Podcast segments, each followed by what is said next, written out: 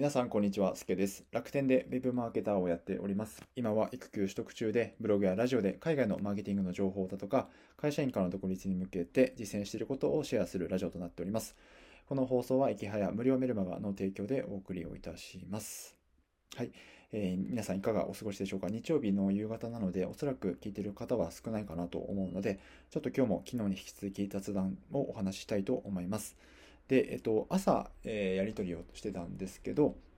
来月の半ばに、えー、高知の池原さんに会うことになって、えー、ちょっと今から少し緊張をしてるんですけど、まあ、何をしに行くかというと、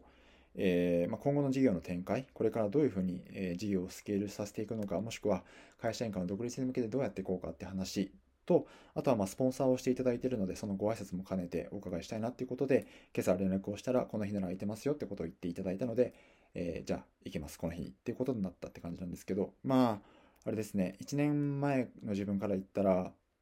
まさか池早さんに、えーまあ、DM をして、えー、やり取りをして、えー、コーチに行くみたいなことは、まさか考えもつかなかったので、え、情報発信をやっていてよかったなと思いました。まあ、とはいえ、えまあ、池早さんに会ったから自分がどう変わるかっていうわけでもないので、え、それをあくまでもきっかけの一つなので、まあ、会って、まあ、何を教えていただくかとか何をアドバイスしてもらうかってのはわからないんですけど、あったことをきっかけにしてまたブーストをかけられたらなと思ってるので、はい、頑張りますというお話でした。はい、あの、身も蓋もない話なんですが、まあ、ちょっとここからお話ができることとすると、まあ、えっと、情報発信を始めて約1年だったんですけど、ちょっといろいろ世界観が変わってきてるなと思います。まあ、現に、えっと、まあ、今回情報、今回じゃない、情報発信を始めたきっかけとなった、まあ、周平さん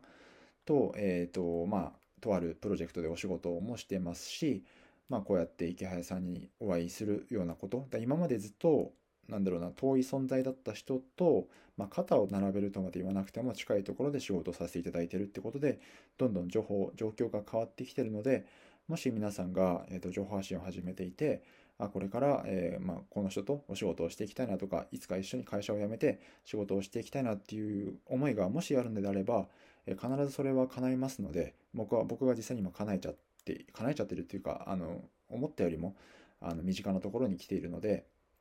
是非あのー、諦めずにって言うとすごい偉そうなんですけど実際に僕がそういったことを今そういう状態になってるので、え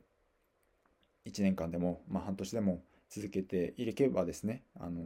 ー、なんかいろいろ見えてくるものがあるので、ぜひ、えー、頑張っていきましょうという話でした。ということで短めでしたが、えー、雑談で生き早さに会いに行くお話ということでした。ちょっとあの、実際の当日の様子、あまあ、もちろんリアルタイムでは難しいですけど、池谷さんからこんなこと言われてとか、えー、まあ、当日どういうことをしたとかっていうのは、またラジオ配信とかブログとかでも、えお話したいと思いますので、またお楽しみにしていただければと思います。ということで、えー、雑談でした、えー。素敵な夜をお過ごしください。すけでした。